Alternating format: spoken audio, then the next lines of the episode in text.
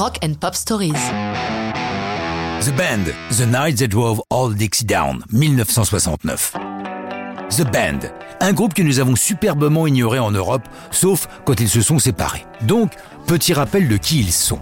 C'est un groupe de Canadiens et d'Américains composé de Rick Danko, Garth Hudson, Richard Manuel, Robbie Robertson et Levon Helm. Basés à Toronto, ils sont les accompagnateurs d'une star locale, Ronnie Hawkins, d'où leur premier nom, The Hawks. Après quelques années à écumer toutes les scènes avec lui, ils le quittent. Une de leurs amies, Mary Martin, est la secrétaire d'Albert Grossman, le manager de Dylan. C'est elle qui dit à Bob Tu dois les voir et les entendre, ce qu'il fait lors de l'une de leurs prestations dans un club de Toronto. Dylan décide d'engager Helm et Robertson. Mais après quelques concerts, les deux musiciens expliquent à Dylan qu'ils veulent être loyaux envers les autres membres de leur groupe. Donc, soit il prend tout le monde, soit il n'en prend aucun. Il accepte pour la plus grande joie de tous, qui voit une formidable occasion de se faire connaître.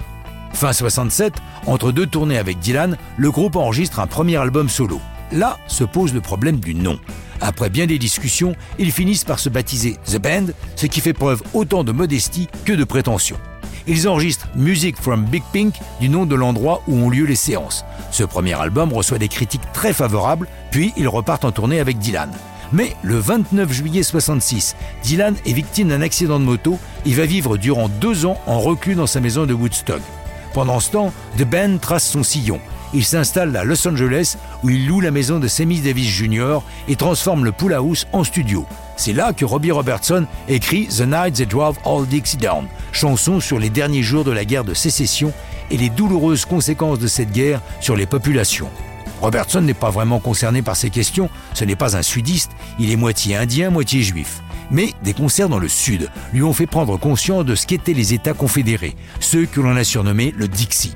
Levon Helm est originaire de l'Arkansas, l'un de ces États, et va lui servir de conseiller technique en quelque sorte pour l'écriture du texte. Les harmonies vocales sont typiques du travail de The Band, avec les voix de Richard Manuel, Rick Danko et Levon Helm, ce dernier chantant seul les couplets.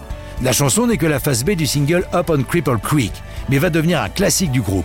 The Night That Drove All Dixie Down sera reprise de nombreuses fois, en particulier par John Baez, qui en fera son plus gros hit. The Band est vénéré aux États-Unis et leur dernier concert, celui de la séparation, entouré d'une pléiade d'invités prestigieux, se fera devant les caméras d'un pote de Robertson, Martin Scorsese, pour ce qui reste l'un des plus grands concerts filmés de tous les temps, The Last Vals. Mais ça, c'est une autre histoire de rock'n'roll.